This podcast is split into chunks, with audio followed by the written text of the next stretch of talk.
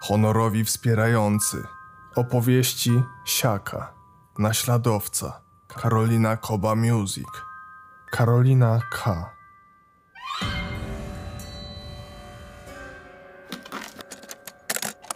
Dziś chciałbym przypomnieć o niełatwej karcie losu, która wielu niewinnym duszom przytrafiła się swego czasu. W sercu XVII-wiecznej Europy rozpętało się niewytłumaczalne piekło, które jak burza z piorunami przetoczyło się przez królestwa, wioski i miasta. Ciemność nie objawiała się jedynie w postaci nocy, odzwierciedlona w strachu, przesądach i bajdurzeniu, kłębiła się w ludzkich sercach jako myszy na poddaszu. W tych mrocznych czasach, kiedy siły przyrody nie miały jeszcze logicznego wyjaśnienia, czarownice uważane były za pomost między ziemskim światem a siłami ciemności. Wielu wierzyło, że to one przynoszą nieszczęście, choroby, nawałnice i susze. Kobiety, które posiadały wiedzę leczniczą albo odstawały od powszechnie panujących obyczajów, wzbudzały podejrzenia wśród pospolitego społeczeństwa. Był to czas zaiste mroczny, albowiem nieufność w nienawiść się przeradzała, a ta zaś w niesprawiedliwość. W tych niełatwych czasach, gdzie słowo jednej osoby mogło przesądzić o życiu innej, rozpoczyna się moja opowieść.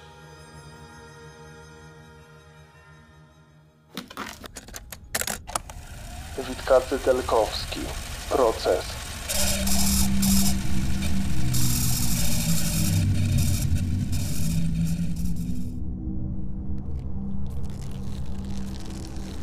Skrzypienie naciąganego sznura rozniosło się po zimnych murach lochu. Wątłe promienie światła wpadające przez niewielkie okno ujawniały ślady łez kapiących na kamienną podłogę. Głowacka, kobieta w podeszłym wieku, która niegdyś cieszyła się poważaniem w swojej wiosce, podwieszona za ręce, delikatnie kołysała się na linie przerzuconej przez stalowy hak wyrastający ze sklepienia. Kiedyś była znana w całej wiosce jako kobieta o niezrównanych umiejętnościach w produkcji masła. Jej wyroby były tak smaczne i gładkie, że nawet mieszkańcy odległych wiosek przybywali do jej chaty, aby zakupić chociaż kawałek tak doskonałego produktu. Jej reputacja była nienaganna, a ręce, które tak delikatnie i precyzyjnie wyrabiały masło, stały się istną legendą wśród chłopskiej społeczności. Jednak pewnego dnia coś się zmieniło. Masło starszej kobiety zaczęło tracić swoją znakomitą konsystencję oraz walory smakowe. Ludzie zaczęli szeptać między sobą, zastanawiając się, co poszło nie tak. Początkowo niską jakość produktu przypisywano złej partii śmietanki czy braku umiejętności z uwagi na gorszy dzień. Ale kiedy problem zagościł na stałe, zaczęto szukać głębszej przyczyny. Rozprzestrzeniające się plotki głosiły, że to sam diabeł wdarł się w ręce Głowackiej, odbierając jej wszelkie zdolności. Niektórzy mówili, że widywali ją mówiącą do siebie podczas ubijania masła. Podobno nocami, kiedy przechodziło się obok chaty kobiety, można było usłyszeć szept diabła, który wyśmiewa jej niepowodzenia i namawia do złych czynów. Właśnie to miało sprawić, że Głowacka nie mogła skupić się na niczym innym i w końcu wpadła w spiralę frustracji i złości. Tymczasem w życiu prywatnym kobiety faktycznie miały miejsca tragiczne wydarzenia. Jednak z diabłem niewiele miało to wspólnego. No, chyba że jej mąż, Bolesław, mógłby zostać nazwany owym diabłem. Często przychodził do domu pijany, krzyczał na żonę i niejednokrotnie podniósł na nią rękę. Jego gwałtowny charakter i skłonność do agresji były dobrze znane w wiosce, ale w tamtych czasach trudno było znaleźć wsparcie w obliczu męskiej przemocy. Głowacka początkowo ukrywała siniaki przed ludźmi. Nikomu nie zwierzała się ze swoich problemów. Kiedy w końcu uznała, że musi opowiedzieć sąsiadom o trudnościach, z którymi się boryka, została odrzucona. Zdecydowana większość odwracała głowę, uważając to za prywatne sprawy małżeńskie. Pewnej nocy, po kolejnym zajadłym sporze, Bolesław został znaleziony martwy w ich domu. Wioska była w szoku. Wszyscy byli przekonani, że Głowacka otruła swojego męża, choć tak naprawdę nie było dowodów na jej winę. Zdesperowana kobieta próbowała przekonać sąsiadów, że to był nieszczęśliwy wypadek, że mężczyzna upadł i uderzył się w głowę. Jednak nikt jej nie słuchał. Głosy o tym, że to diabeł zachęcił ją do tego czynu, stawały się coraz głośniejsze. Wkrótce oskarżono ją o morderstwo z premedytacją i czarostwo. Stanęła przed obliczem ławnika Stanisława Zamęckiego, który miał zadecydować o jej losie. Dłonie, które niegdyś tak delikatnie formowały masło, teraz były brutalnie spętane szorstkim sznurem. Ciało kobiety, pełne siniaków i blizn, wyglądało tak, jakby nie było w stanie znieść jeszcze więcej upokorzeń. Jej starcze oczy, które niegdyś były przepełnione radością, teraz przypominały kręty labirynt popękanych naczyń krwionośnych. Pomimo wąsko oplecionych sznurów, które krępowały ruchy, jej postawa wyrażała nieugiętość. Nie miała zamiaru kłamać, aby przesłuchanie skończyło się jak najszybciej. Stanisław Zamęcki, mężczyzna o chłodnym spojrzeniu i surowych rysach, stał naprzeciwko niej. Jego twarz była oświetlona płomieniami pochodni, które rzucały upiorne cienie na ścianach kamiennej celi. Miał na sobie żółty żupan, przykryty ciasno opiętym ciemnoniebieskim kontuszem, który świadczył o jego pozycji w społeczeństwie. Gardził tym całym plugawym chłopstwem, które przynosiło więcej strat niż pożytku. Był potwornie otyły. Nic dziwnego. W końcu wszystkie ciężko zebrane zapasy z pobliskich wsi trafiały wyłącznie na jego suto zastawione stoły podczas hucznych biesiad, które wyprawiał co tydzień. Reszta szlachty szanowała go na równi z duchownymi. Słynął z hojności wobec, jak to zwykł mawiać, swoich braci i sióstr oraz bezwzględności wobec nieposłusznych poddanych. Tym razem jego ofiarą padła starsza kobieta. W ręce trzymał zgniatacz kciuków, straszliwe narzędzie do wymierzania sprawiedliwości, które budziło postrach w tych mrocznych czasach. Przyznaj się, czarownico. Niski głos odbijał się echem od kamiennych ścian. Jego ton był tak lodowaty, jak stal narzędzi, którymi straszył głowacką. Kogoż ponadto tamtej nocy na Łysej Górze obaczyłaś? Kobieta uniosła lekko głowę i nawiązując kontakt wzrokowy z oprawcą, kontynuowała zeznania. drążkową i owczarkówne. Ja zaś nieumyślnie tam poszłam. Blask ognia, a wokół wiele kobiet obaczyłam. Alem tylko te rozpoznała, co się zowią drążkowa i owczarkówna. Bo insze wszystkie lica zakryte miały woalami, a całe jakby w diabelskich znakach wzrok pusty, jakoby opętanie jakoweś. Mężczyzna, uśmiechając się pod swoim zakręconym wąsem, zadowolony z tego, że jego działania przyniosły pożądany efekt, pytał dalej. Cóżeś zatem uczyniła? Wiedziałam, że tego oglądać nie mogę. Do, do domu, żem wróciła. Rozgniewany szlachcic uderzył pięścią w stół. Nie chciał dać za wygraną. Chcesz, że nam wmówić, żeś na Łysą Górę nie przyleciała? Wiemy, żeś tam była. i w diabelskich obrządkach udział miałaś. Gdzieżeżby mi tam była? Mistrzu Bem, kolejny naciąg proszę. Pod drzwiami celi pojawiła się barczysta sylwetka. Mistrz Bem był katem znanym w całej okolicy. Jego chód był powolny i pewny. Zdawało się, że niesie ze sobą ciężar setek istnień, których żywot bezlitośnie zakończył. Na twarzy nosił maskę obojętności, której nie potrafiła przeniknąć żadna prośba o litość. Mężczyzna w swym okryciu z ciemnej skóry przemierzył salę. Jego wewnętrzny spokój kontrastował z atmosferą grozy panującą w lochu. Mijając głowacką, nie spojrzał na nią, traktując kobietę jak kolejny rutynowy element w swoim makabrycznym rytuale. Gdy doszedł do kołowrotka zamocowanego na ścianie, jego masywne dłonie chwyciły za drewniany uchwyt.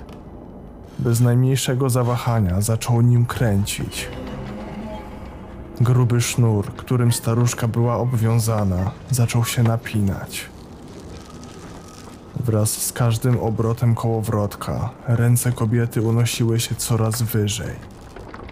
Kiedy w końcu jej stopy oderwały się od podłogi, na twarzy zaczął malować się wyraz absolutnego przerażenia.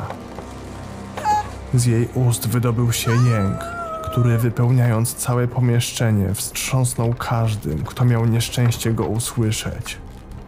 Nawet sam mistrz Bem przymrużył na moment oczy, a jego wypukłe kości policzkowe wskazywały na zaciśniętą z dyskomfortu szczękę. Był to dźwięk, który spokojnie mógłby budzić demony. Jednak Stanisław Zamęcki dalej kręcił ręką, dając znać katowi, że ma kontynuować swoją robotę. Trzask ramion wyrywanych ze stawów niósł się echem po całym zamku. Głowacka nie przestawała walczyć. Przeraźliwe jęki przeplatały się z szeptami modlitwy, która wydawała się równie beznadziejna jak jej sytuacja.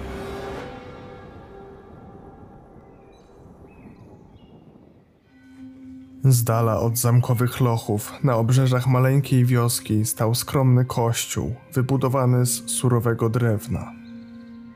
Wydawał się wręcz zapomniany przez czas. Stanowił jedyny punkt odniesienia w otaczającym go pejzażu. Wśród rozległych pól i lasów, to miejsce było schronieniem dla dusz pragnących odkupienia. Wnętrze świątyni było proste. Stary, drewniany ołtarz, rzeźbiony z niezwykłą starannością, dominował nad niewielką nawą. Światło przechodzące przez kolorowe witraże padało na ściany, tworząc niesamowite wzory. Każda ławka, każda rzeźba na ścianach miała swoją historię, szeptaną cicho przez stare, zniszczone przez czas drewno. Pleban Dobrzycki, człowiek o surowym wyglądzie, kruczoczarnych włosach i krzaczastych brwiach, kroczył po kamiennym chodniku w stronę konfesjonału. Pomimo skromności otoczenia, on sam nie zdawał się czuć pokory. Władza, jaką posiadał, oraz profesja, jaką się trudnił, sprawiały, że w jego oczach można było dostrzec jedynie poczucie wyższości i pogardę dla swoich, jak to miał w zwyczaju mawiać, owieczek. Duchowny podszedł do konfesjonału. Klękając, przyłożył twarz do kratki. Po drugiej stronie siedział cichy spowiednik, który był gotów odpuścić każdy grzech, jaki pleban Dobrzycki postanowiłby wyznać. Sam nie do końca wiem, od czego zacząć. Może od tego dnia? Tak po prawdzie, nie było tedy aż tak mroźno i wietrznie.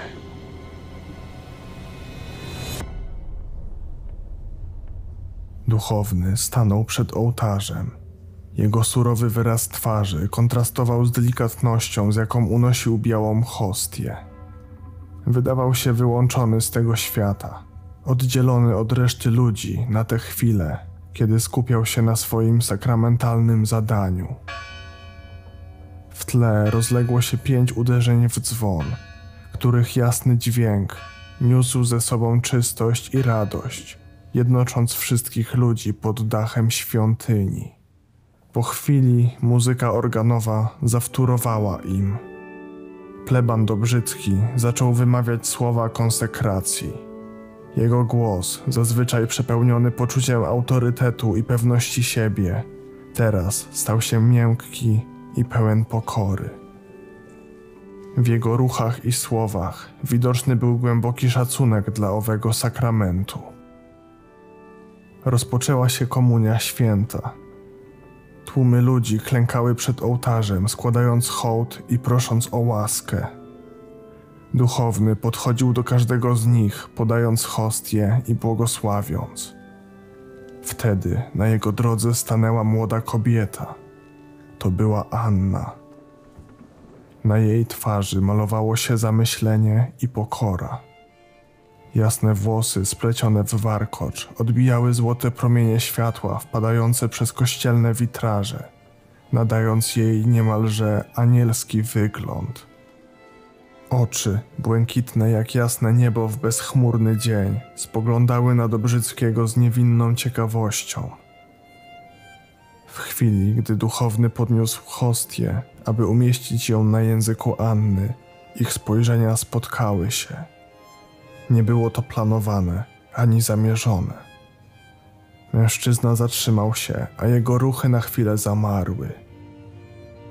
Wpatrywał się w oczy dziewczyny, jakby próbował zrozumieć coś, co leżało poza zasięgiem słów. To było dziwne uczucie, którego nie odczuł od dobrych kilkudziesięciu lat. Jego oczy na chwilę straciły pewność siebie, a w zamian pojawiło się coś, co można by opisać jako tęsknotę lub pożądanie. To było coś więcej niż zaskoczenie. To było uczucie, które przeniknęło do jego duszy, zmuszając go do spojrzenia na siebie z innej perspektywy. Poczuł coś, co było niezgodne z jego dotychczasowymi przekonaniami oraz wiarą.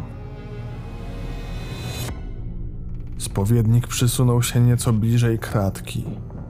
Wyglądało to tak, jakby cała historia zaintrygowała go na tyle, że był w stanie uwierzyć, że tym razem pleban Dobrzycki naprawdę chce mu wyznać coś, co wzbudza w nim ogromne poczucie winy.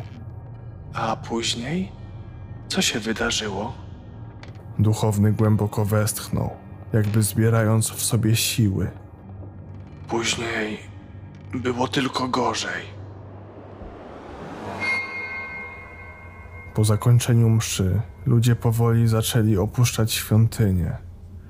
Echo ich kroków i szeptów stopniowo zanikało, aż pozostała tylko cisza, przerywana delikatnym świstem wiatru przeciskającego się przez małe szczeliny starych drewnianych ścian. Pleban Dobrzycki pozostał w kościele. Stał w cieniu ołtarza. Jego myśli błądziły – ciągle pogrążone w nieoczekiwanym zdarzeniu, które miało miejsce podczas Komunii Świętej.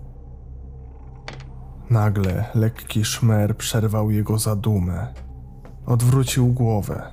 Zauważył, że kobieta o jasnych włosach, z którą wcześniej na tak długo nawiązał kontakt wzrokowy, zbliża się do niego powolnym krokiem. Panna nie do spowiedzi? Nie, wielebny ojcze. Plony w tym roku marne były. O błogosławieństwo dla obejścia naszego prosić przybywam. W tym momencie duchowny poczuł, że może odzyskać swoją władzę. Przecież taka jednorazowa sytuacja nie zburzyłaby jego całego światopoglądu. To by były znaczne ekspansa. Woda święcona, na drugi koniec wsi osobę duchowną fatygować. Rzucając pogardliwy wzrok, mężczyzna chciał odejść, jednak Anna chwyciła go za ramię. Bądźże łaskaw, wielmożny panie. Z matką wiela grosiwa nie mamy. W domu Bożym co tydzień jest... Postaw mnie! Zuchwała. Pleban, wyrywając swoją rękę z uścisku kobiety, spojrzał na nią oceniająco, po czym odszedł w kierunku zakrystii. Dziewczyna pozostała sama, zaskoczona i zraniona. W jej oczy, które przed chwilą były pełne nadziei, wstąpił smutek. Nie spodziewała się tak bezpośredniego odrzucenia od człowieka, którego szanowała i do którego zwróciła się o zwykłą pomoc.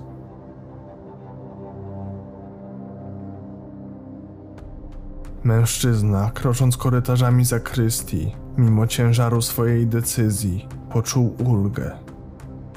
Wiedział, że niezależnie od tego, jak bolesne to było, nie mógł pozwolić sobie na dłuższy kontakt z tą kobietą, na jakąkolwiek bliskość. Wiedział, że musi walczyć z tym, co poczuł podczas Komunii Świętej. Chciał pozbyć się tego, co było tak niezgodne z jego wiarą i zasadami.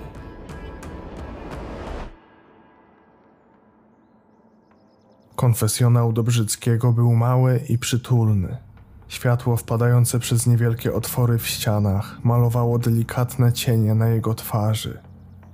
Zapach starego drewna mieszał się z wonią kadzidła, tworząc atmosferę ciszy i skupienia. Za kratą siedział jeden z tych prostych chłopów ze wsi. Miał na sobie wygniecioną koszulę. Pachniał ziemią i kilkudniowym potem. Jego ręce, pomarszczone i spękane od ciężkiej pracy, trzymały kapelusz, niewygodnie ułożony na kolanach. Czymżeś Pana Boga obraził? He, nam tego nie wiedzieć, czym Pana Boga obrazimy. Od zawsze ci się Pana Boga jakoś obrazi. Albo to wstając, albo legając. A to pomyślunkiem, a to postąpieniem. Pleban uniósł jedną brew i pochylił się w stronę kratki. Co za głupstwo! Umieć grzeszyć, a nie umieć się spowiadać? Być mądrym na obrazę Bożą, a nie umiejętnym na błaganie Jego. Być ja więcej nie pomnę, bo nie zabijam, nie kradnę, ty skruchy nie okazujesz. Postanowienia nie czynisz. Wszelkie brzemię na ubogiego spowiednika zwalasz. Y, paternoster zmawiam. Pójdź precz. W momencie, kiedy chłop odchodził ze spuszczoną głową, duchowny szybko wychylił się z konfesjonału, jakby go olśniło. Czekaj. Tak, panie? Wiem, jak możesz odpokutować. Nad niewielkim gospodarstwem przeleciał kruk. Swoim nerwowym kraknięciem jakby zwiastował niepokojące wydarzenie. Jednak tak niewielkiego szczegółu ludzkie ucho nie było w stanie wychwycić. Całe otoczenie wypełniał bowiem odgłos spokojnie ćwierkających ptaków, bzyczenie owadów oraz sporadyczny dźwięk młota uderzającego w kowadło gdzieś w oddali. W rękach Anny kołysały się dwa drewniane wiadra.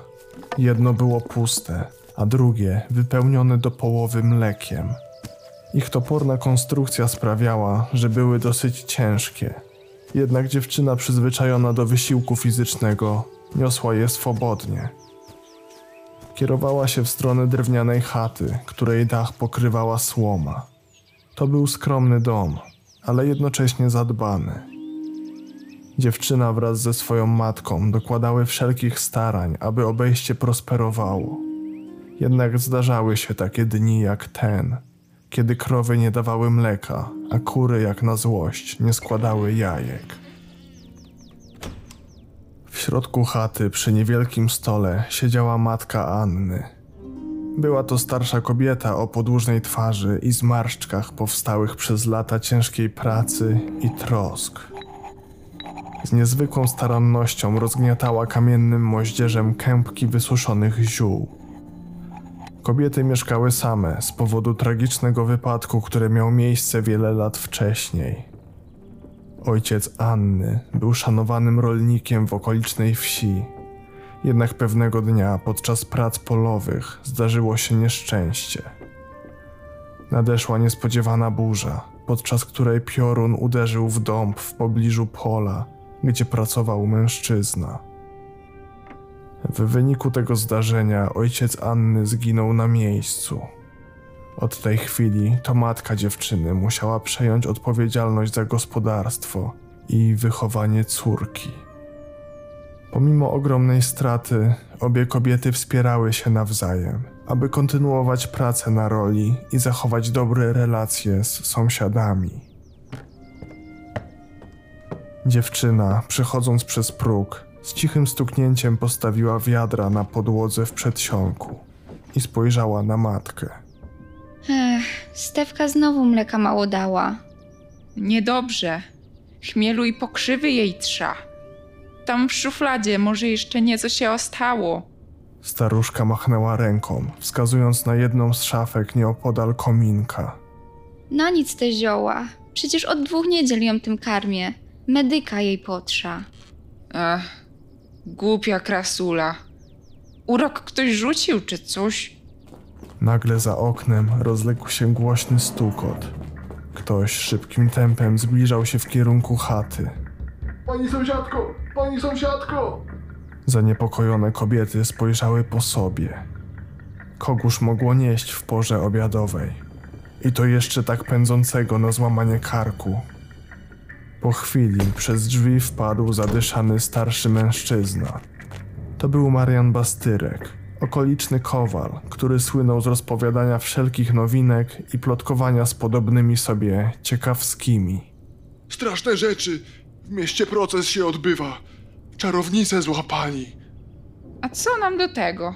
Baba nazwisko zdradziła. Kaczmarczykówna powiedziała. Starsza kobieta oburzona zerwała się z krzesła, omal nie przewracając stołu z moździerzem, który miała przed sobą. Bzdury jakieś. Zacna z nas rodzina. A wam lepiej się tu nie szwendać. Robotę mamy. Siłą wypchnęła mężczyznę z izby i zatrzasnęła drzwi. Błyskawicznie ruszyła w stronę kuchni i sięgając garściami po rozmaite zioła leżące na blacie, zaczęła je wrzucać do rozpalonego kominka. Po chwili pochyliła się nad skrzynią, która stała nieopodal. Miotłę mi tu podaj. Anna stała jak wryta. Nie wiedziała, co się dzieje. Cóż to czynicie, matko? Gębę zawrzyj i przynieś.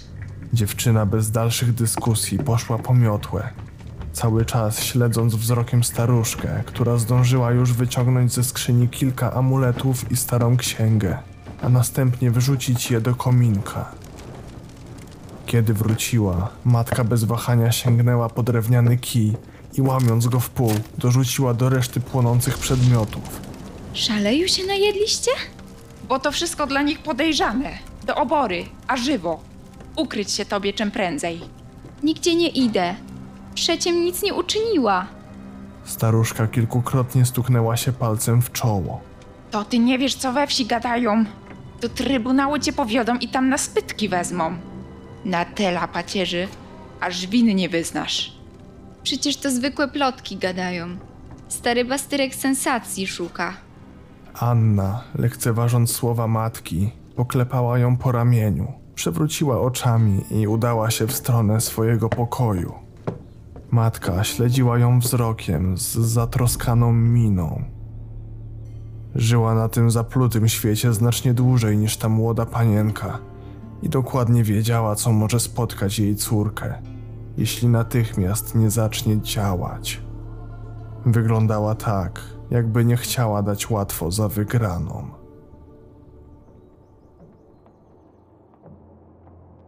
Ciężar żalu i pokory wisiał w powietrzu, wypełniając mroki konfesjonału. Spowiednik sprawiał wrażenie, jakby siedział jeszcze bliżej kratki, a pleban Dobrzycki kontynuował swoje wyznanie. Gdy przyszedłem tedy do ojca porozmawiać, przekonany byłem, że dobrze czynię. A później zwątpiłeś? Nie. Była tak samo zła, jak ta wiedźma głowacka. Gdy noc zapadła już głucha i ciemno było w okolicy, duchowny wraz z chłopem, któremu w zamian za posłuszeństwo obiecał rozgrzeszenie, skradali się do gospodarstwa Anny. Delikatne światło dochodzące z wnętrza chaty rzucało długie, niepokojące cienie na ziemi, a cichy szmer nocnych stworzeń szeleścił w tle. Dziewczyna, zaniepokojona rosnącymi pogłoskami we wsi, klęczała na środku pokoju, zaraz obok krzyża. Blask świec odbijał się od jasnych włosów, rzucając złotą poświatę na jej zmartwioną twarz. Pamiętaj, matko, iżeś pod krzyżem stała, gdyś synka rzewno płakała, kiedy ciekły krwawe strumienie grzesznym ludziom na zbawienie, by za nami orędowała, dar nam Boży otrzymała. Amen. Kończąc modlitwę, jeszcze raz spojrzała na drewniany krucyfiks wiszący na ścianie, po czym zdmuchnęła świecę i udała się na spoczynek. Dobrzycki i chłop podążali dalej, skradali się w stronę obory. Za każdym razem, gdy zaniepokojony parobek zwalniał kroku, chwilowo tracąc wiarę w słuszność swoich czynów, Pleban nerwowo szarpał go za rękaw i popychał przed siebie, rzucając groźne spojrzenie.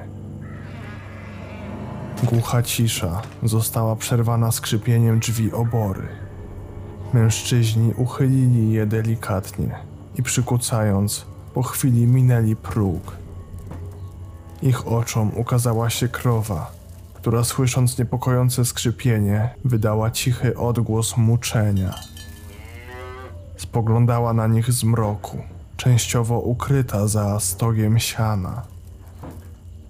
W jej białych oczach można było dostrzec odbity blask światła księżyca, który zniknął, kiedy zmierzyła wzrokiem swoich przyszłych oprawców. W dłoniach duchownego błyszczał nóż. Po chwili przekazał go chłopu. Musisz to zrobić. Powiedział tonem, który nie pozostawiał miejsca na sprzeciw. Parobek był cały roztrzęsiony.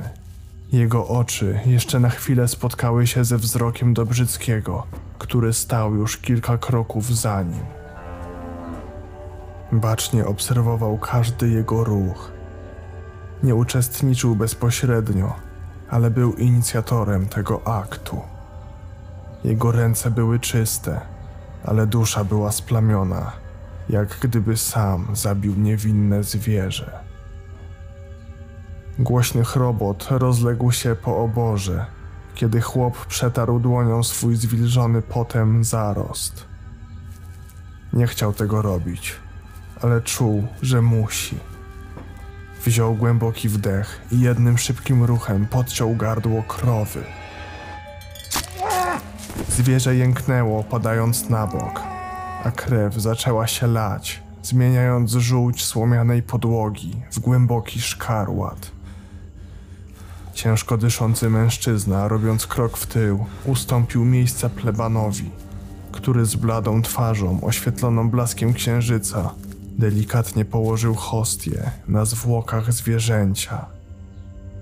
Ten deprawujący czyn był dla niego złem koniecznym. W końcu musiał osiągnąć swój cel. Zdradziecka scena została zainscenizowana, a mroczne sakramentum zostało dokonane.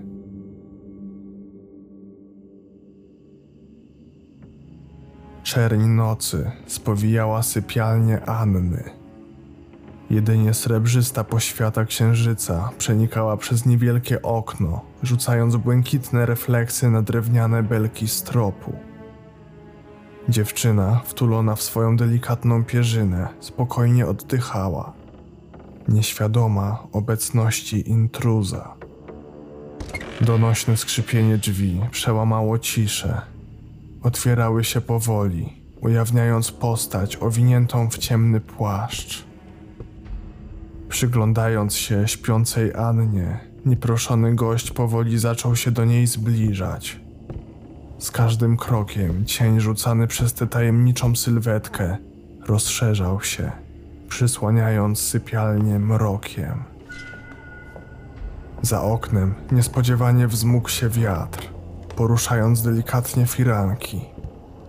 Intruz zatrzymał się na chwilę, przysłuchując się rytmicznemu oddechowi śpiącej dziewczyny. W dłoniach trzymał coś, co przypominało małe, ciemne grzybki. Zastanawiając się przez moment, postać nachyliła się nad Anną. Jedną ręką delikatnie podnosząc jej głowę, a drugą starając się otworzyć jej usta, przycisnęła kciuk do dolnej żuchwy. Gdy w końcu usta dziewczyny uległy, intruz wsunął grzybki do jej ust, po czym ostrożnie wymasował gardło, aby te przesunęły się w głąb. Niewiasta mrużyła powieki. Jej czoło momentami marszczyło się w nieświadomym geście niepokoju. Oddech stał się płytszy, jednak nie obudziła się.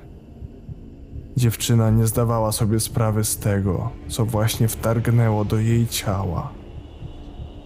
Postać z łagodnym, niemalże opiekuńczym ruchem położyła głowę Anny z powrotem na poduszkę. W powietrzu jeszcze przez chwilę unosił się zapach grzybów. Nieproszony gość z tym samym spokojem i powolnymi ruchami, z jakimi wszedł. Po cichu opuścił izbę.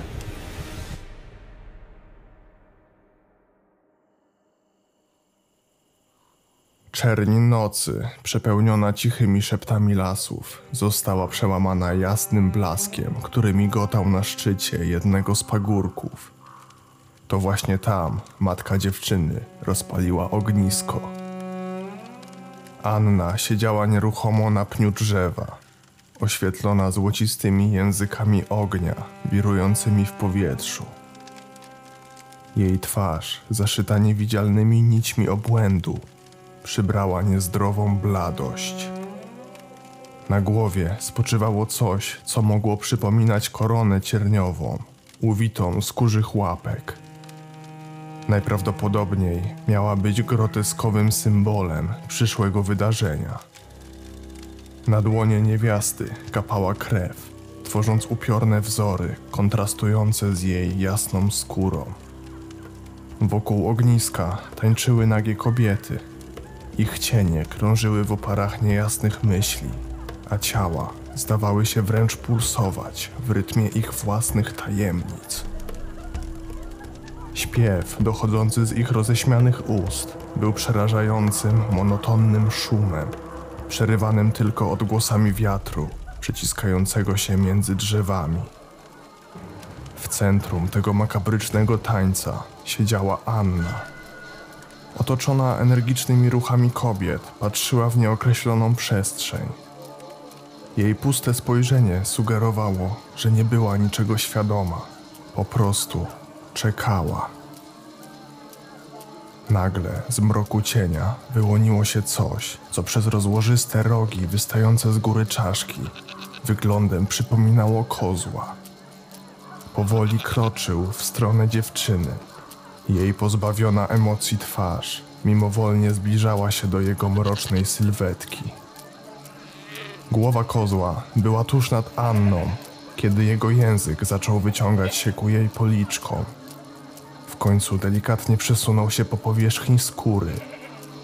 Dziwny dźwięk beczenia, który wydawał się jednocześnie prastarym hymnem, jak i odgłosem męczarni, stawał się coraz głośniejszy, aż w końcu przeobraził się w nienawistny ryk.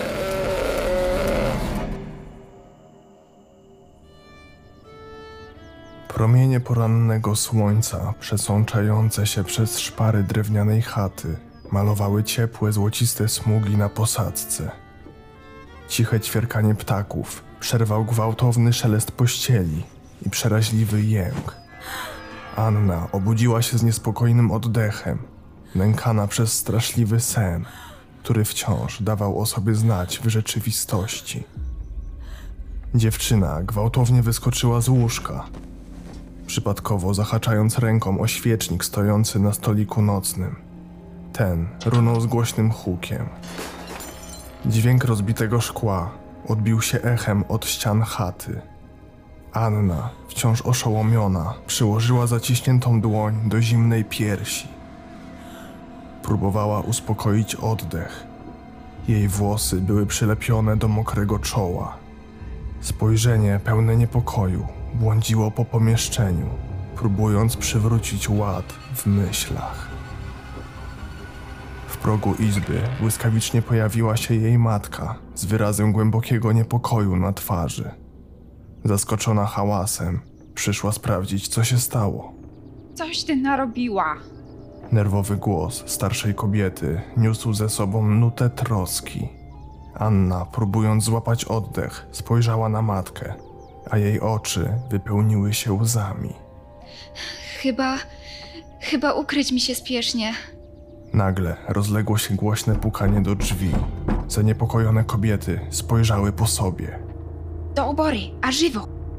szepnęła matka. Anna kiwnęła głową i nie protestując, cichym krokiem ruszyła w kierunku okna, którym zamierzała wydostać się na zewnątrz. Nim zniknęła z pola widzenia staruszki, spojrzała jeszcze przez ramię, próbując znaleźć w jej oczach choć odrobinę pocieszenia. Matka zatrzasnęła drzwi od pokoju i zaczęła zbliżać się do głównego wejścia. Wzięła głęboki oddech i chwyciła za klamkę.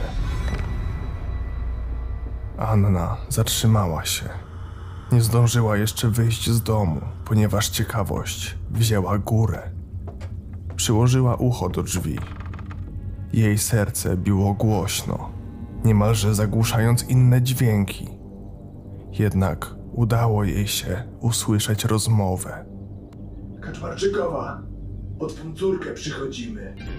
Zasie na targ była. Przerażona dziewczyna szybkim krokiem ruszyła w kierunku okna. Zaczęła wdrapywać się na parapet.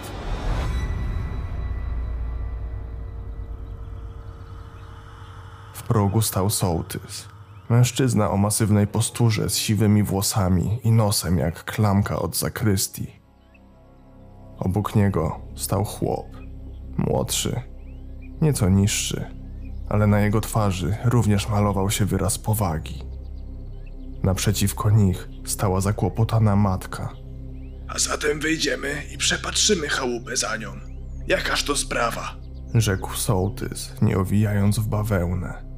Jego głos był stanowczy, niemal oskarżycielski. Przestraszona kobieta starała się ukryć targające nią emocje. Ale tu nie ma czego szukać. Wymamrotała, chcąc odwrócić uwagę od córki. Chciała coś jeszcze dodać, jednak za ścianą rozległ się głośny huk, jakby coś ciężkiego runęło na glebę. Wszyscy na moment zamarli. Mężczyźni spojrzeli na siebie, a następnie w kierunku źródła dźwięku. Kierując się w tamtą stronę, szybkim krokiem obeszli narożnik chaty. Natrafili na Annę, która z lekko zadrapaną twarzą i przerażeniem w oczach leżała pośród wysokiej trawy. Próbując wymknąć się przez okno, niefortunnie zahaczyła nogą o parapet i wylądowała na ziemi. O proszę, wynalazła się! Oskarżona o czarostwo Kaczmarczykówna stanie przed Trybunałem Miejskim.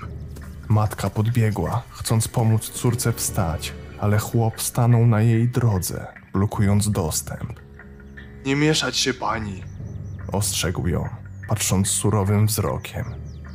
Kobieta desperacko odepchnęła mężczyznę i szybkim krokiem ruszyła w stronę córki. Podnosząc ją, spojrzała na sołtysa. Panie, to pomyłka. Jakie czarostwo. Nam nawet krowinę ubili. To na nas złe uroki ktoś rzuca. Starsza kobieta najwyraźniej zdążyła wejść do obory z samego rana, a tam napotkać zwłoki bydła. Anna jednak o niczym takim nie wiedziała. W jej oczy wstąpił jeszcze większy szok. Stewka? Wyrwała się z objęć matki i nie zważając na nic, pognała w stronę obory. Przed samym wejściem leżała martwa krowa. Dziewczyna przykucnęła obok zwierzęcia, a jej oczy zalały się łzami. Sołtys oparł ręce na biodrach. Czarownicę pod dachem chowasz. To i bydło ukatrupione. Anna wciąż klęczała na ziemi. Nie docierało do niej, co się stało. Dobry Boże, dlaczegoż to? Mężczyźni powolnym krokiem podeszli bliżej płaczącej dziewczyny. Dość! Z kilku stai diabłem trąci, aż żygać się chce. Na wóz z nią.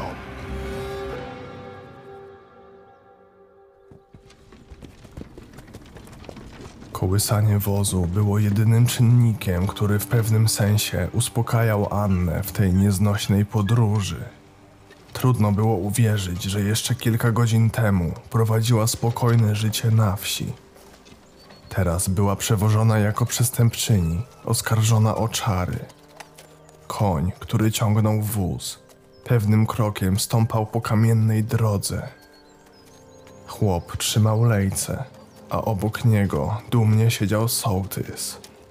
Na jego twarzy malował się nieprawdopodobny wyraz zadowolenia. Dziewczyna spoglądała w dal, rozglądała się po okolicy. Mijali gęsty las. Drzewa rzucały cienie na drogę, tworząc upiorną mozaikę na ścieżce prowadzącej na niechybną śmierć. W jednym z tych cieni, u stóp drzewa, Anna dostrzegła czarną sylwetkę Harta. Pies ten zdawał się nie wyrażać żadnych emocji. Wpatrywał się w nią niewzruszenie, jakby przeczuwał jej los.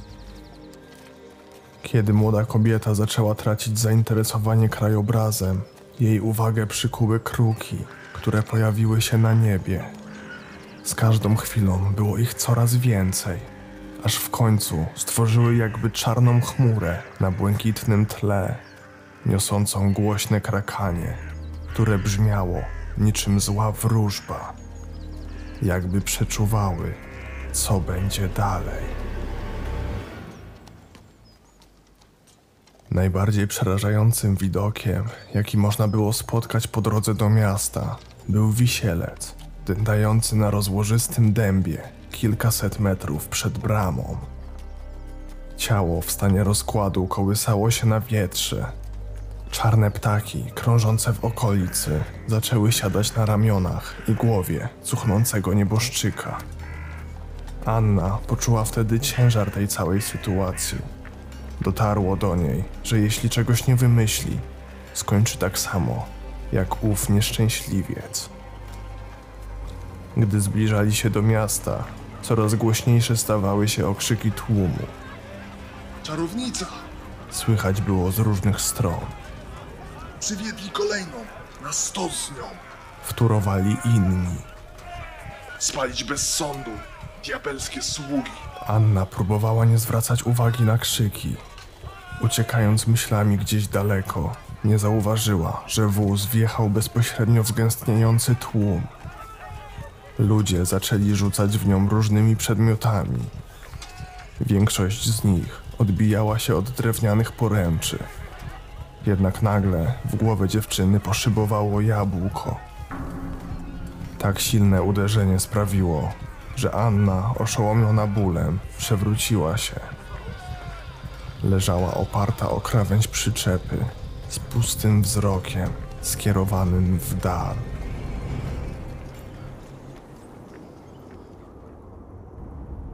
Korytarze zamku zdawały się nie mieć końca. Płonące pochodnie, rozmieszczone na ścianach co kilka metrów, sprawiały wrażenie, jakby prowadziły prosto do piekła. Z każdym krokiem dziewczyna czuła narastający lęk. Sołtys prowadził ją do przodu. Z każdą minioną pochodnią jego kroki stawały się coraz bardziej zdecydowane. Popychał dziewczynę, gdy tylko próbowała się postawić lub zwolnić tempa. Każdy jej opór spotykał się z brutalnym szarpnięciem i pogardliwymi docinkami ze strony mężczyzny. W oddali Anna słyszała dźwięki, które przyprawiały ją o szybsze bicie serca. To nie były odgłosy codziennego życia, ani szmery zwierząt, do których przywykła.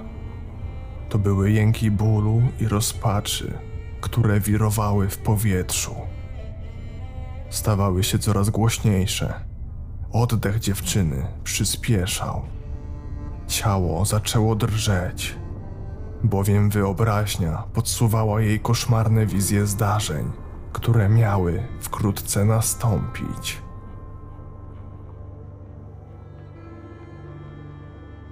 Prowizoryczna sala sądowa znajdowała się w jednym z pomieszczeń zamkowych, które pierwotnie służyło jako spiżarnia. umiejscowiona tuż obok sali bankietowej dla miejscowej szlachty. Jednak w czasach nieustających polowań na czarownice, pomieszczenie zyskało zupełnie nowe przeznaczenie.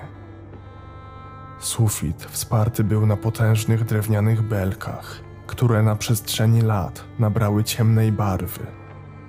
Choć z zewnątrz, przez niewielkie, wysoko umiejscowione okna, wpadało liche światło dnia, sala była dobrze oświetlona za pomocą świec umieszczonych w żelaznych świecznikach.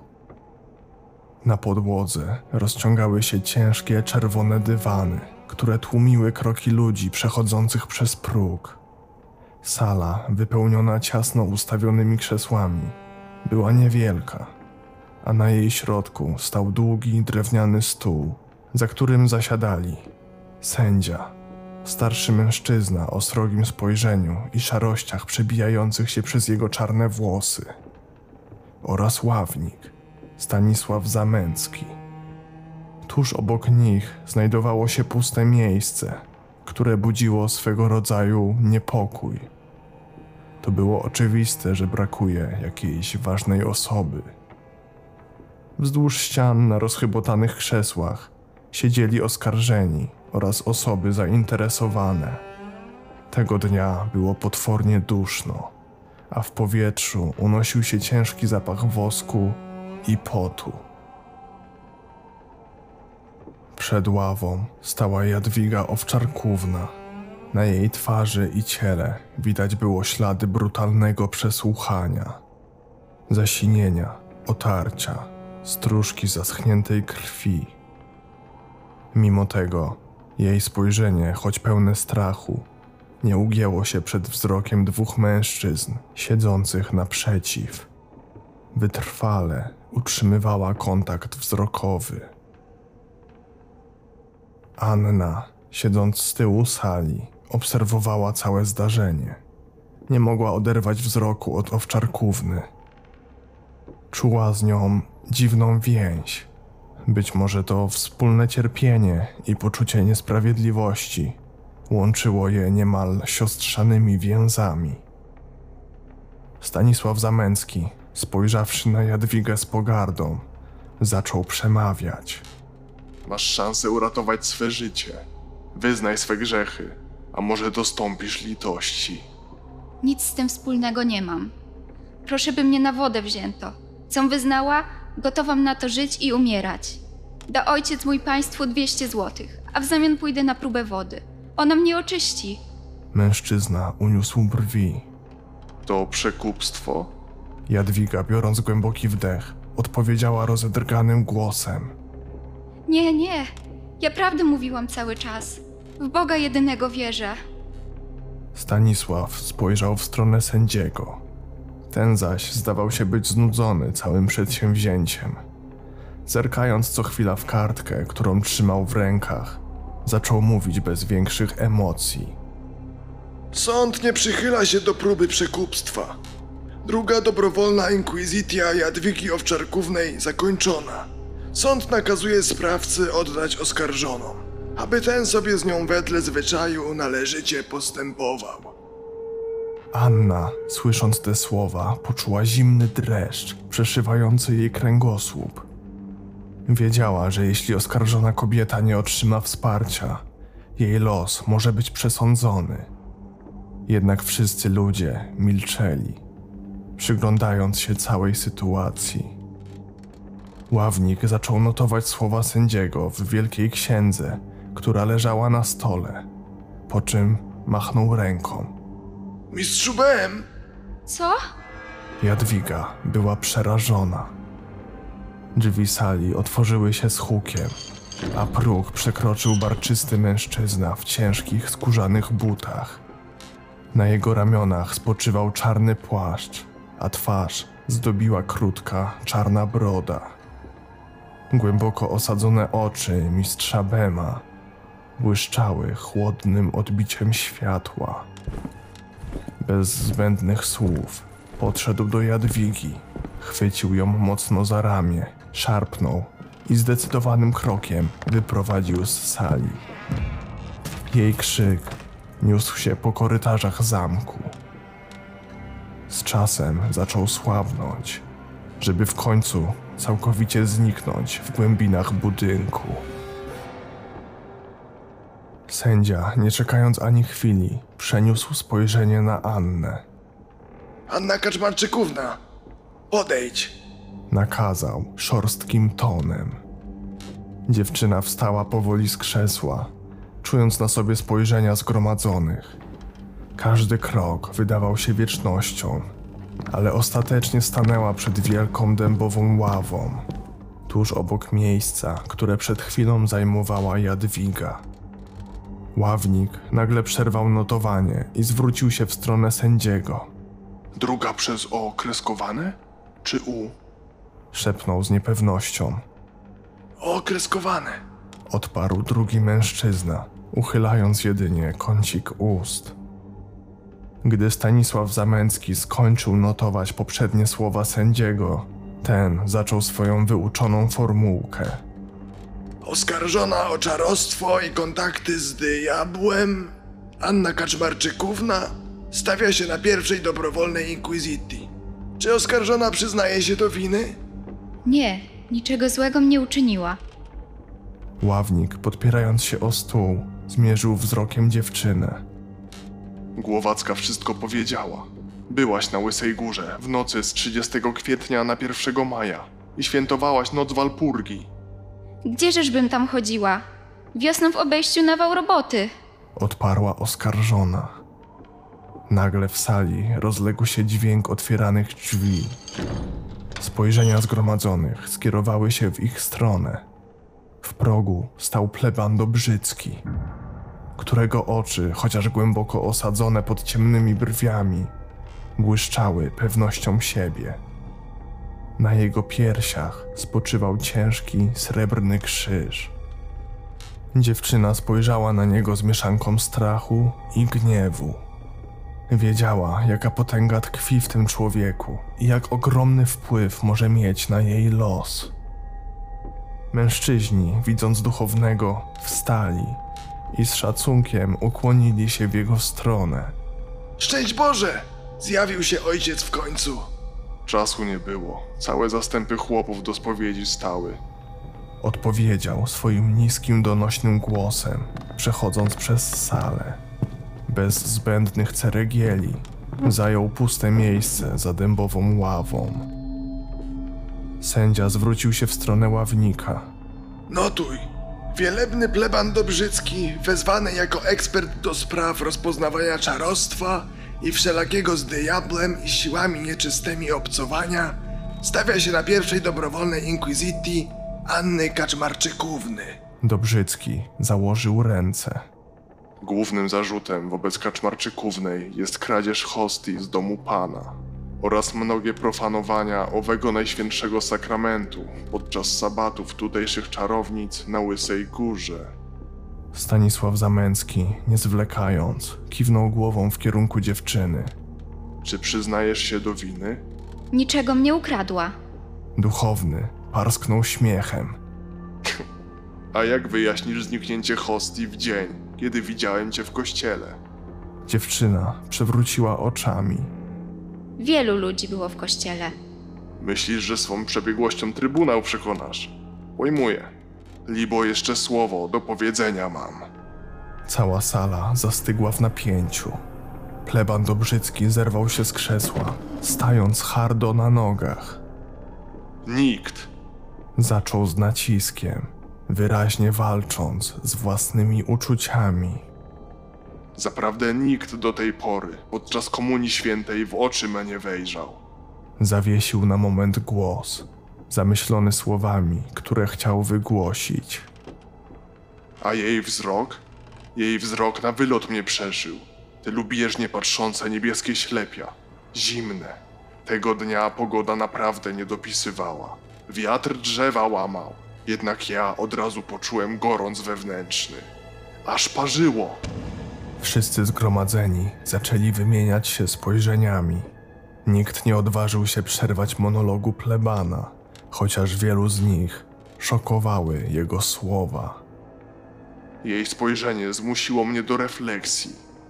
Czyżby to była kobieta posłana przez samego diabła, by sprowadzić mnie na manowce? Czy jej ślepia mają w sobie siłę przyciągającą ku złu? Ogień piekielny czułem po jej wejrzeniu. Przyzywał, abym miał na nią się rzucić i bezbożne rzeczy czynić. Zdumienie na sali sięgnęło zenitu. Nagle ławnik zerwał się z krzesła. Jego twarz była zarysowana gniewem, a oczy płonęły oburzeniem. Poruta! Ojca w uczucie takie wpędzać? Czemu jam tu winna? Duchowny to poczuł, nie zaś ja. krzyknęła Anna. Pleban Dobrzycki zacisnął pięść w jednej dłoni, drugą natomiast skierował w stronę dziewczyny. Boś urok czarownico rzuciła. Najlepszy to dowód. Pożądanie poczuć wobec niewiasty. Sędzia, widząc, że sytuacja wymyka się spod kontroli, natychmiast wstał i podniósł rękę, domagając się ciszy. Wystarczy! Mistrzu Bem! Drzwi sali otworzyły się. Sędzia wskazał ręką na Annę. Na spytki czym prędzej, zanim i na nas urok takowy rzuci. Dziewczyna poczuła, jak jej serce zaczyna bić szybciej. Instynktownie próbowała stawić opór, kiedy Kat podszedł do niej, szarpiąc ją za ramię. Jego chwyt był mocny, niemalże żelazny. Nie było sensu walczyć. Gdy Anna była wyprowadzana z sali, tłum gapiów odprowadzał ją wzrokiem, w ciszy. Nawet duchowny, który wcześniej przemawiał z taką pasją, teraz milczał, wpatrując się w nią z mieszaniną ciekawości i lęku.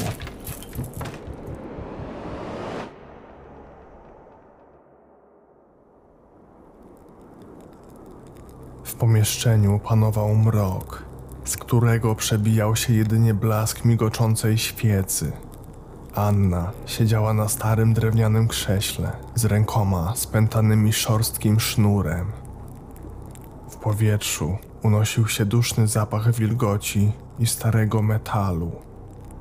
Przed nią, po drugiej stronie mocno wyeksploatowanego stołu, siedział ławnik zamęcki. Jego oczy przeszywały dziewczynę nienawistnym spojrzeniem. Obok stał mistrz Bem, masywny jak góra, z ramionami szerokimi niczym belki dachowe i twarzą nieznoszącą sprzeciwu. Na stole, tuż obok świecy, leżały sadystyczne narzędzia. Zgniatacze kciuków, klamerki, ostrogi i haki.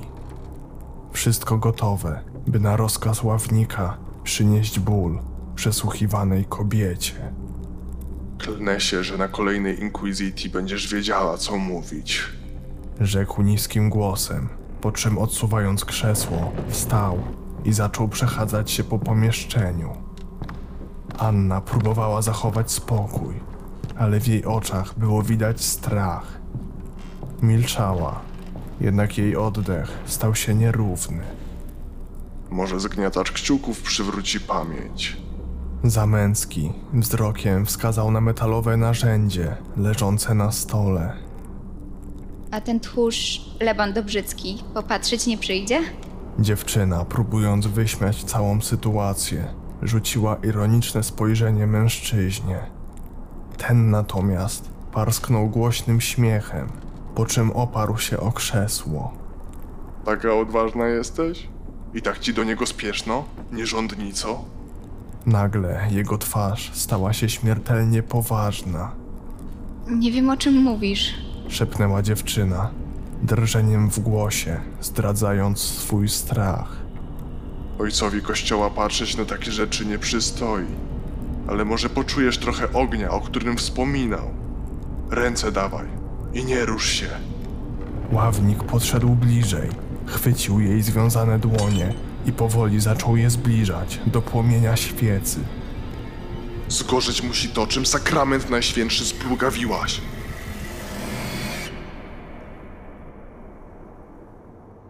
Anna została wypchnięta do celi siłą, przez co potknęła się o kamienny próg i upadła. Ból jej poparzonych dłoni wzmagał się. Dziewczyna instynktownie zwinęła się na podłodze, chroniąc ręce przed dalszymi urazami. W pomieszczeniu panował półmrok, jednak Anna była w stanie rozpoznać twarze pozostałych kobiet, które przyglądały się jej z zaciekawieniem. Owczarkówna ze świeżymi ranami i siniakami na ciele leżała przy ścianie. Obok niej siedziała Głowacka, której oczy wypełniała pustka, a twarz odzwierciedlała głębokie zmęczenie. Drążkowa, starsza, nieco przy kości kobieta, dosiadła się do Anny. Zaskakująco mocno chwyciła ją za ramię. Cóż ci takiego uczynili? Zapytała z troską w głosie. Dłonie świecą pożyli. Wyszeptała z bólem dziewczyna. Drążkowa spojrzała na zaczerwienione kończyny, na których już zaczynały pojawiać się bąble wielkości grochu. Ech, babka by się przydała. Boleść by uśmierzyła. A ty w ziołach się rozeznajesz? Zapytała Anna, unosząc głowę. Za to tutaj siedzę. I jako zielarka ludzi mleczyła. Z ramienia boskiego darżem dostała. Póki jeden gbur o nieurodzaj u sąsiadów swoich prosić nie przyszedł. Odmówiłam, bom dobra, a ten mnie sędziemu wydał. Ich cichą rozmowę nagle przerwał dziki śmiech Głowackiej. Jej groteskowy uśmiech sprawiał, że wyglądała jakby postradała zmysły. To prawda, to wszystko prawda. Nie słuchaj jej. Od zmysłów już odchodzi. Szepnęła drążkowa. Starsza kobieta podeszła bliżej i zaczęła pocierać dłońmi o swoje barki. Wy wszystkie takie dobre, a bez powodu by nas tutaj nie zamknęli. Wszystkie jesteśmy sługi diabła. Siostry nocy. Kontynuowała obłąkana staruszka. Reszta obecnych w sali zamarła. Przyglądały się jej z mieszaniną strachu i litości. Anna patrzyła na Głowacką z przerażeniem. Wyglądało na to, że kobieta naprawdę uwierzyła w to, co wmówili jej oprawcy. Echa jej słów jeszcze przez chwilę wypełniały pomieszczenie, aż w końcu zapadła niepokojąca cisza.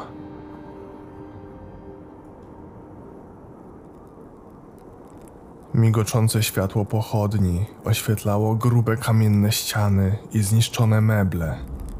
W centrum pokoju stał masywny dębowy stół, przy którym siedzieli sędzia i pleban Dobrzycki. Obaj byli zatopieni w myślach, a ich spojrzenia wędrowały po dokumentach i aktach porozrzucanych przed nimi. Ławnik z niepokojem w oczach chodził wzdłuż ścian, czasem zatrzymując się, by wyjrzeć przez jedno z okien. Był wyraźnie zniecierpliwiony, Ta kaczmarczykówna milczy. oznajmił. Sędzia na moment oderwał wzrok od sterty papierów. Na pewno drugie tortury gębę jej otworzą. Duchowny odchrząknął, przesuwając palcem po jednym z dokumentów. Tutaj męczenie nic nie da. Powiedział ze spokojem. Czort w niej głęboko siedzi i na ból odporna będzie. Czujecie to, jak na nią patrzycie? Mężczyźni spojrzeli po sobie z niepewnością. Że urodziwa, czy że odporna? Zapytał Zamęcki. Nie czuję bólu, to jedno. Ale kusi przy każdym spojrzeniu. I jestem przekonany, że tamtego dnia dla mnie tam przyszła. Nie dla Boga. Krew się we mnie czasem burzy, kiedy docierają plotki, że niewiasty ze wsi do przybytku pańskiego przychodzą, niekoniecznie Boga szukając. Chcę tylko podkreślić, jak ważne jest, abyśmy nie ulegli pokusie. Diabeł jest przebiegły i zna nasze słabości. Musimy być nieustępliwi. Co ojciec sugeruje? Dopytywał sędzia. Duchowny powoli wstał, spoglądając na obu mężczyzn. W przódy chcę być przy zeznaniach pozostałych czarownic. Dajcie mnie akta wszystkich spraw. Rzekł stanowczym tonem, wyciągając dłoń. Sędzia i ławnik patrzyli na niego pełni zaskoczenia, ale po chwili Zamęcki przesunął stos dokumentów w stronę Dobrzyckiego. Teraz on objął dowodzenie, stając się głównym inkwizytorem owej miejscowości.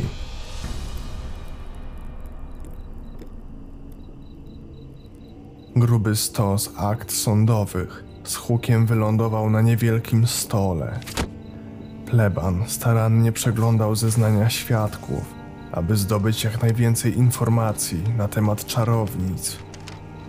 Szukał czegoś, co mogłoby być przysłowiowym hakiem, czy w tym przypadku młotem na oskarżone kobiety. Wzdrygnął się nerwowo, kiedy nagle z zewnątrz dobiegło go głośne krakanie. Cała chmara kruków krążyła na wysokości okna wieży, w której się znajdował. Dźwięk wydawał się stopniowo przechodzić w przerażający krzyk. W głowie Dobrzyckiego te odgłosy brzmiały jak przepełnione bólem wrzaski kobiet, łamanych kołem. Kiedy spróbował się opamiętać, zauważył, jak drzwi do pokoju powoli się otwierają. W progu stanęła Anna. Jej ubrania były podarte, a ciało niemal całkowicie odkryte. Mężczyzna poczuł się zakłopotany, ale równocześnie zaintrygowany. W jej oczach widział zarówno niewinność, jak i coś na wzór pożądania. Gdy chciał zrobić krok w jej stronę, nagle całe pomieszczenie zanurzyło się w ciemności. Zamiast kamiennych ścian i podłogi, dookoła pojawił się mroczny, nieskończony las. Widział Annę, która w towarzystwie innych kobiet biegała wokół ogromnego ogniska. Ich taniec był dziki i namiętny. Z tłumu nagich ciał wyłaniał się czarny kozioł, którego kobiety zdawały się czcić w tym niezrozumiałym rytuale. Duchowny, nie mogąc wytrzymać tego widoku, krzyknął i zamknął oczy. Gdy je otworzył, znów siedział przy stole, w tym samym ciasnym pokoju, a przed nim leżały rozrzucone dokumenty.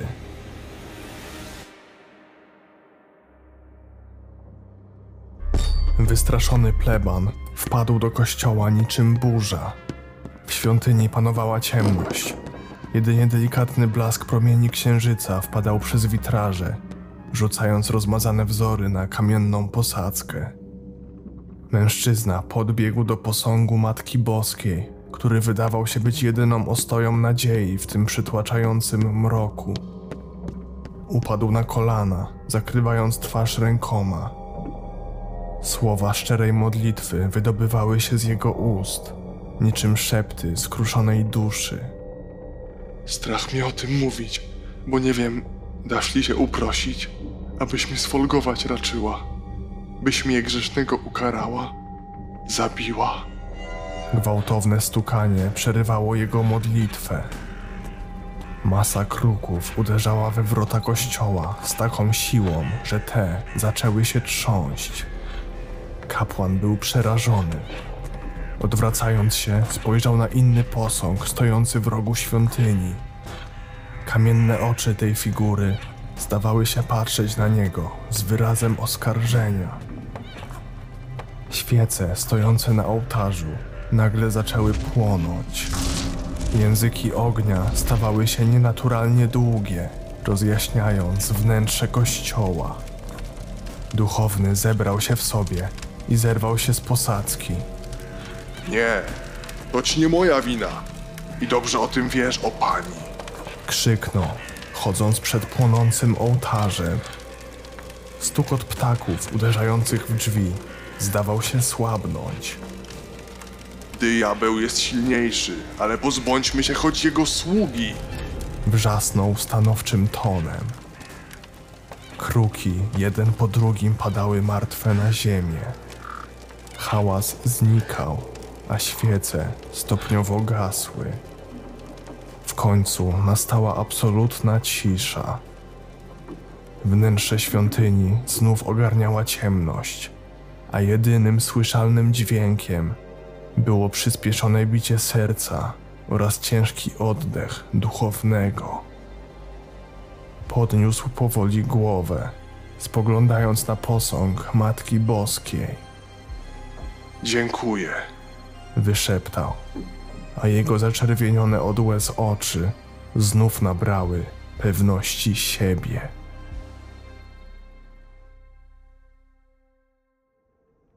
W sercu budynku, w pomieszczeniu, które kiedyś pełniło rolę niewinnej spiżarni, teraz wybrzmiewały oskarżenia zniewalające duszę i ciała. Stara, wytarta podłoga, na której kiedyś gromadzono zboże i owoce, stała się areną ludzkich tragedii, na której życie kilku kobiet zostało rzucone na szale. Drążkowa, nieco pulchna kobieta w średnim wieku o solidnej posturze, stała przed ławą, opierając się ciężko na jednej nodze. Za nią przy ścianie siedziały Anna, Owczarkówna i Głowacka. Każda z nich ze spuszczoną głową, w bezruchu, utkwione w krzesłach, niczym ćwieki w desce. Sędzia, ławnik zamęcki oraz duchowny zajmowali miejsca za stołem. Wspólnie mieli zadecydować, jaki będzie los oskarżonych kobiet. Jednak to pleban Dobrzycki, który coraz bardziej zatracał się w swoich przekonaniach, wyraźnie przejął stery. Jego oczy lśniły, nie miał żadnych zahamowań, jakby był na misji od samego Boga. Choć po prawdzie niejasne było, czy to Bóg, czy jego własne demony były napędem tych bezwzględnych działań. Oskarżona o czarostwo i konszachty z diabłem, Elżbieta Drążkowa stawia się na drugiej dobrowolnej inkwizycji. Zaczął, wygłaszając formułkę, którą do tej pory zawsze wymawiał sędzia. Czy oskarżona przyznaje się do winy? Do niczego takiego się nie przyznaje. Odpowiedziała stanowczo kobieta. A do używania ziół wszelkiej maści? Co ma ojciec na myśli? Pleban podniósł się z krzesła. Do czynienia rzeczy niezgodnych z człowieka naturą? Do niszczenia daru od samego Boga? Drążkowa nie pisnęła ani słowem. Stała z bezradnie rozłożonymi rękoma. Czy przypadkiem ziela nie dawałaś niewiastom? Płód psowając, żeby dzieciątek nie rodziły? Ojcze, jam się dopuszczała tego nie w celu szkodzenia, tylko pomagania ludziom. Zatem przyznajesz się. Krzyknął mężczyzna, wyciągając dłoń przed siebie. Ławnik bez zwłoki zaczął notować w księdze. Dopuszczała się psucia płodu. Namrotał pod nosem. Kobieta, widząc, że jej zeznania są zapisywane wybiórczo, od razu zaczęła się tłumaczyć. Dawałam brysztwanu, aby dzieci nie miały, ale to dla ich dobra było. Same przychodziły z prośbą. Kto? Kto przychodził z prośbą? Dopytywał duchowny, czepiając się każdego słowa. Drążkowa znów zamilkła. Sędzia jeszcze chwilę przyglądał się całej sytuacji w ciszy, po czym przemówił. No, teraz to nic nie powie. Trybunał nakazuje oddać oskarżoną w ręce sprawcy. Na drugie torturowanie. Męczący i jakże niesprawiedliwy proces toczył się dalej. Teraz miejsce przed ławą zajmowała owczarkówna. Czy przyznajesz się do próby przywrócenia miłości kochanka za pomocą magicznych zdolności? Zapytał Dobrzycki. Młoda dziewczyna była już wyraźnie wymęczona całym postępowaniem. Nie miała siły odpowiadać. Z pustym wzrokiem skierowanym przed siebie wyszeptała tylko krótkie Nie, A my dobrze wiemy. pleban uniósł brwi. W czwartek najsampierw grzebień kupiłaś. Na opak nić uprzędłaś. I ów grzebień nią obwiązałaś. A potem pod ogień włożyłaś. Takoż żywemu gołębiowi, ucieleśnieniu Ducha Świętego, oczy wyłupiłaś. Utarłaś je i kochankowi wypić dałaś. Po tej mocno przesadzonej instrukcji ważenia eliksiru miłości w sali zapadła cisza. Nawet ławnik wraz z sędzią byli wyraźnie zdumieni, a zarazem zafascynowani dokładnością, z jaką Dobrzycki opisał cały rytuał. Anna, siedząc na tyłach pod ścianą, odchrząknęła tylko głośno, dając tym samym znak, jak bardzo gardzi duchownym. Ten zaś, słysząc owy dźwięk, przymrużył tylko oczy, rzucając jej nienawistne spojrzenie.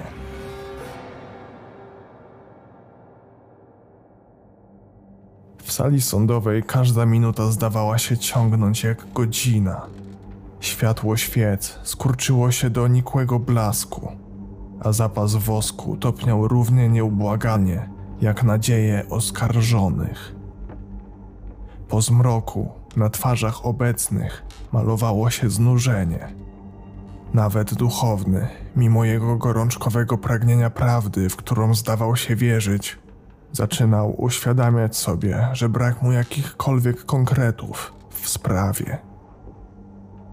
Teraz przed ławą stała Głowacka, kobieta, która wyglądała jak istny wrak człowieka, zagubiony w labiryncie własnego umysłu. Jej oczy były jednocześnie puste i pełne przerażającej pewności siebie. Mówiła z przerwami, a jej słowa były oderwane od rzeczywistości. Sędzia chrapał już na boku, jednak pleban i ławnik, mimo zmęczenia, słuchali jej zeznań z niedowierzaniem. Traktowali jej brednie jako fakty.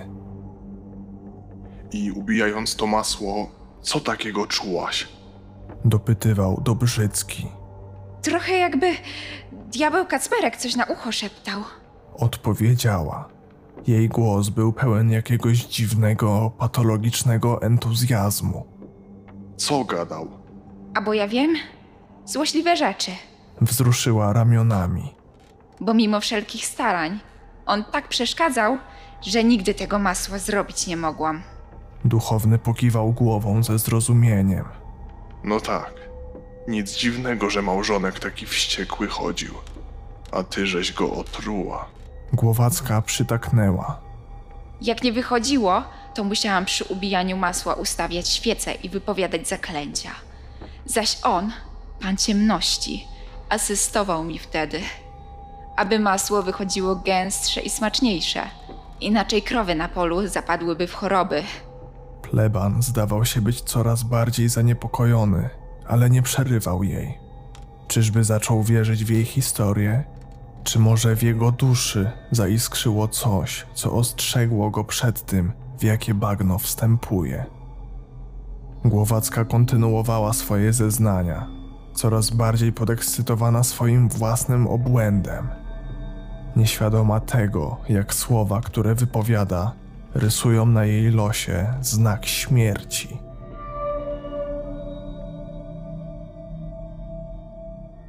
W celi pogrążonej w mroku drzwi nagle rozwarły się z łomotem. Do pomieszczenia wpadła drążkowa. Twarz miała poszarpaną, a oczy pełne bólu i rezygnacji. Anna natychmiast podbiegła do niej, podtrzymując ją na nogach. Snu dłużej tak nie strzymam. Ile to niedziel już? Wyszeptała. Wszystkie się zastanawiamy, ile czasu już minęło. Wymyślimy coś.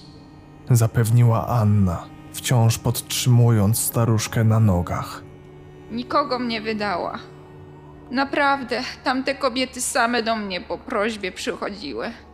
Ja to dla ich dobra. W tym momencie Głowacka, która do tej pory siedziała w kącie zerkając w dal obłąkanym wzrokiem, podniosła się i podeszła do nich. Ja wszystko słyszę, co mówicie. Nie ma dla nas zbawienia. Bóg nas dawno opuścił i tylko diabeł Kacper pomóc może. W niemieckie szaty przebrany. Nie pleć takich głupot. Na to baczmy, żeśmy niewinne. Przerwała jej szybko Anna. Głupoty to ty gadasz. Krzyknęła obłąkana staruszka. Jej głos brzmiał inaczej niż przedtem, jakby słowa innych obudziły ją z letargu. Tego dnia kiedy mój mąż ducha wyzionął. Przy progu chaty ziemię grząską widziałam. W wiosce na pewno czarownicę mamy, która diabelskie uroki rzuca. Zapewniła. Anna starała się uświadomić kobiecie, że jej słowa nie mają najmniejszego sensu. Nawet jeśli we wiosce jest czarownica, to żadna z nas. Nie zauważyły, że za zakrętem prowadzącym do celi stał duchowny, który podsłuchiwał ich rozmowę. Na jego twarzy malowała się mieszanka zaniepokojenia i satysfakcji. Słysząc słowa Głowackiej, obrócił się na pięcie i wyszedł z lochu. Nie wiadomo, czy znalazłszy dowód rozwiewający jego wątpliwości, poczuł ulgę, czy też w jego głowie zaczęły kłębić się nowe pytania. Jedno było pewne: jego rola w tym makabrycznym teatrze nie dobiegła jeszcze końca.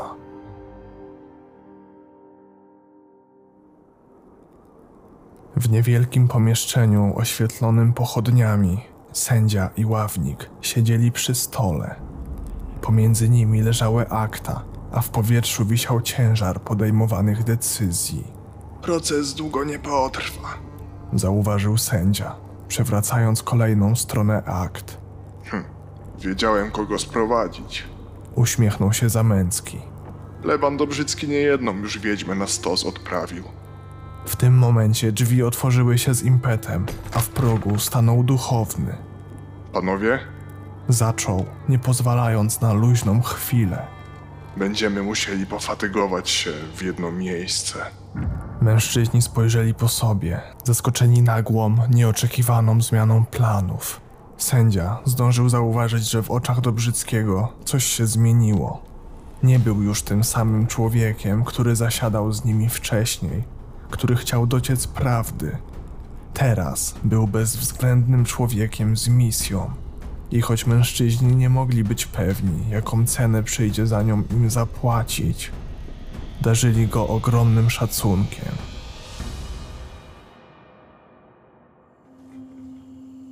Z powagą i ostrożnością, którą zwykle rezerwuje się dla tajemniczych rytuałów i konspiracji, trzech mężczyzn przemierzało nocny krajobraz wioski.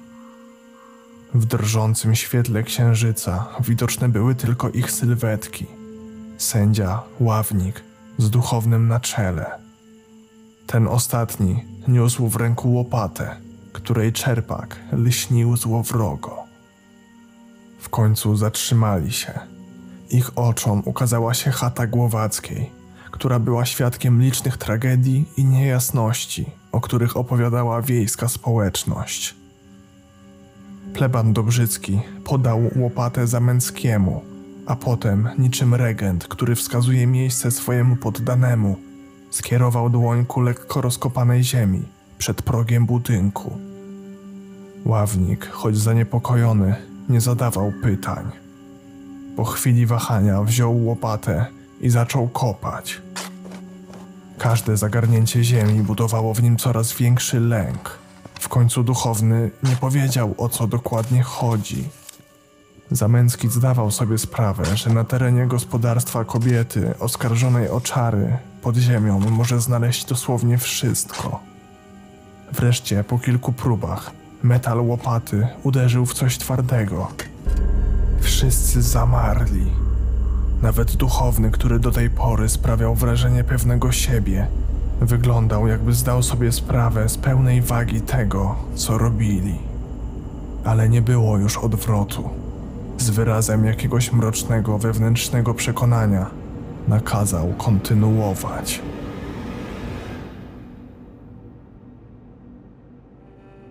Oskarżone kobiety stanęły naprzeciwko ławy. Na ich twarzach malował się wyraz obawy.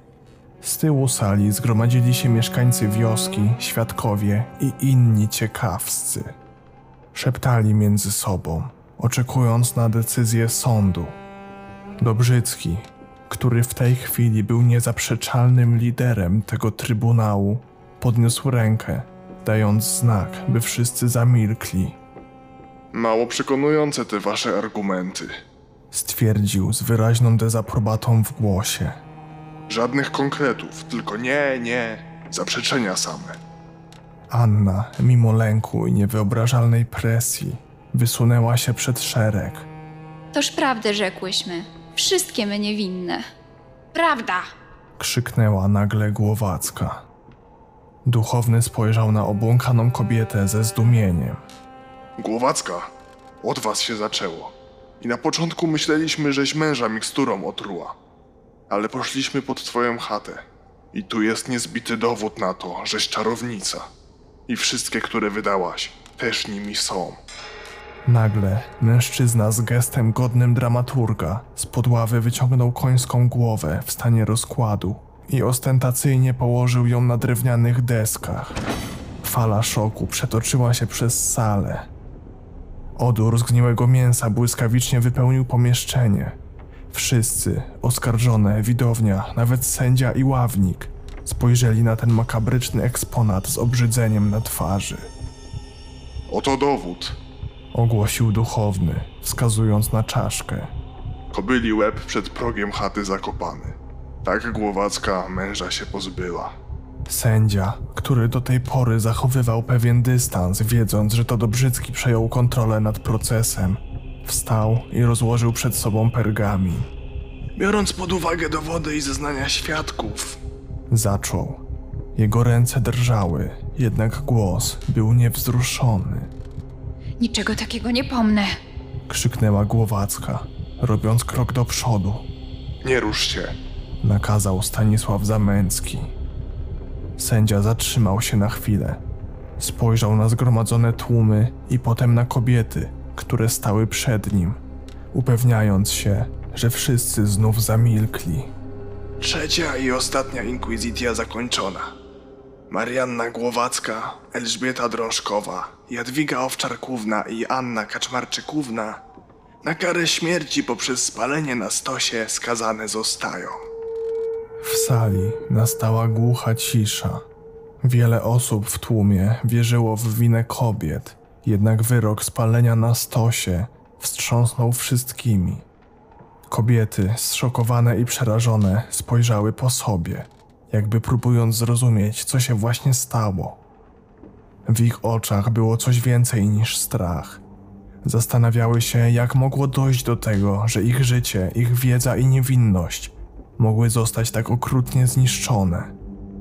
Duchowny z wyrazem triumfu na twarzy podniósł rękę, wskazując na mistrza Bema, by przygotował kobiety do egzekucji.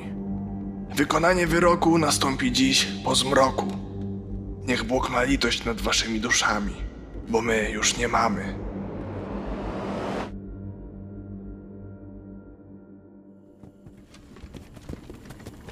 Wóz z kratami przemierzał wyboje leśnej drogi. Cztery kobiety siedziały w środku w podartych ubraniach. Trzymały się kurczowo drewnianych drążków kraty, dosłownie tak, jakby mogło je to w jakiś sposób ocalić. Wiedziały, że teraz nie ma już odwrotu, że za moment zostaną zmuszone do zapłacenia najwyższej ceny za swoją domniemaną winę.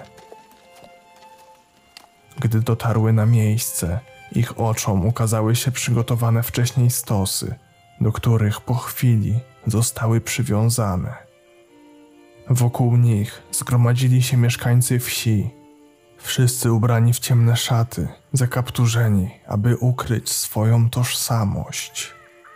Panowało bowiem powszechne przekonanie, że czarownice mogą rzucić urok na tych, którzy będą świadkami ich śmierci. Wśród zakapturzonych postaci był również duchowny oraz mistrz Bem, który czekał, żeby wykonać swoją niewdzięczną robotę. Pleban Dobrzycki, kiedy uznał, że wszystko już gotowe, zrobił kilka kroków w przód, by przemówić. Bóg Wszechmogący silniejszym od takich ludzi jak wy diabła uczynił. Jednakowoż nam, uczciwym, odkryć to nieczyste gniazdo pozwolił. Chwała mu na wysokościach. Obdarzył nas mocą, jaką możemy gniazdo to zniszczyć i ogniem oczyścić. Po twarzach kobiet przemknął wyraz zrezygnowania. Nie było w nich już gniewu czy sprzeciwu, jedynie zmęczenie, czy może wręcz ulga. Duchowny cofnął się o krok, dając znać katowi, by ten podpalił stos. Po kilku sekundach ogień zaczął lizać drewniane belki, a wkrótce cały stos stanął w płomieniach. Papażu Satanas in nomine Patri, et Filii, et Spiritus Sancti. Amen.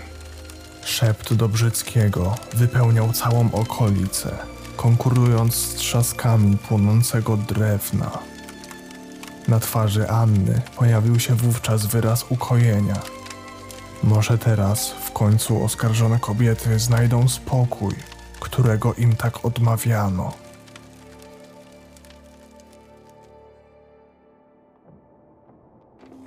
Ciemnościach konfesjonału pleban Dobrzycki próbował złapać oddech po tym, co zdecydował się wyznać swojemu spowiednikowi.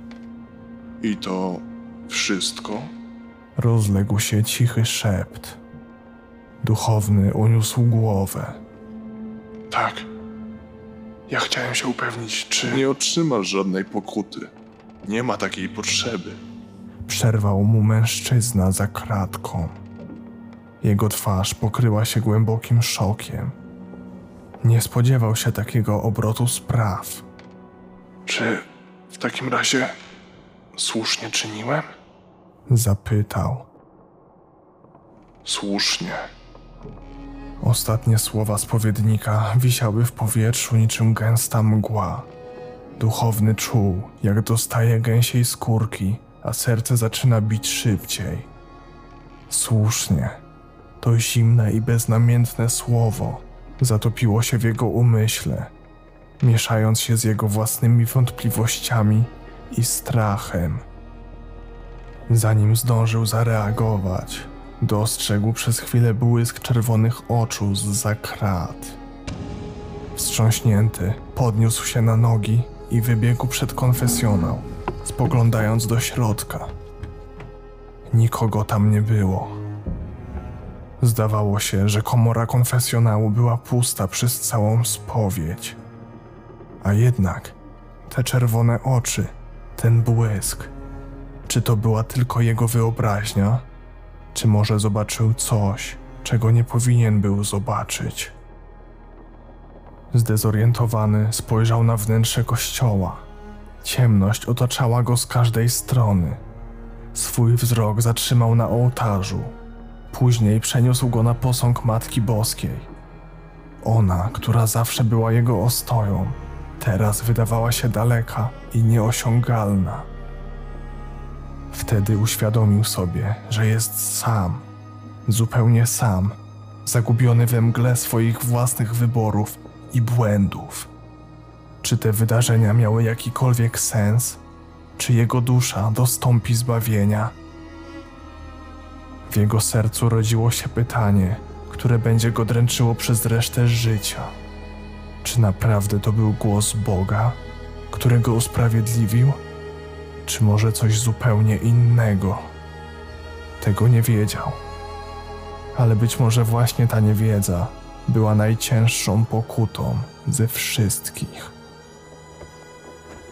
Z niepewnością pleban Dobrzycki opuścił świątynię, zamknął za sobą drzwi i ruszył przed siebie, nieświadomy tego, czy kroczy ku odkupieniu, czy ku wiecznemu potępieniu.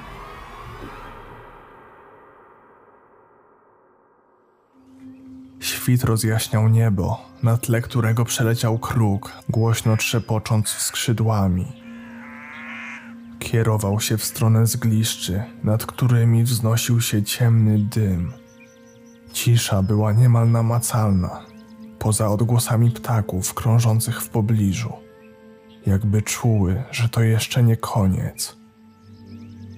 Wśród popiołów coś się poruszyło.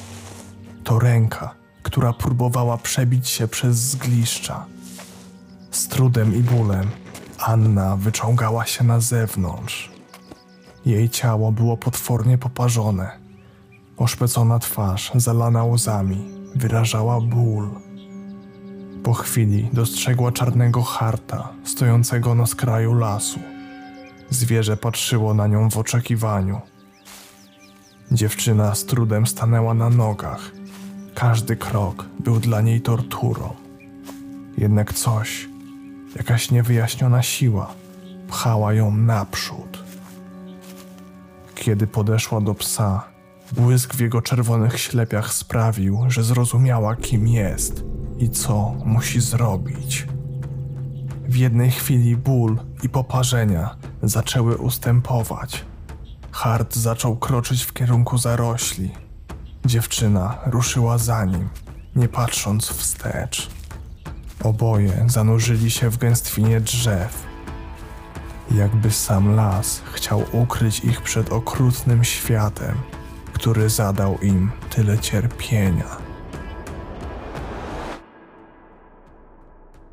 Cześć. Jeśli podobało Ci się moje autorskie opowiadanie, nie zapomnij zostawić łapki w górę oraz komentarza, choćby dla podbicia zasięgów. Przypominam również o możliwości wspierania. Dzięki temu kanał będzie mógł się stale rozwijać. Dzięki. Następny odcinek już za tydzień.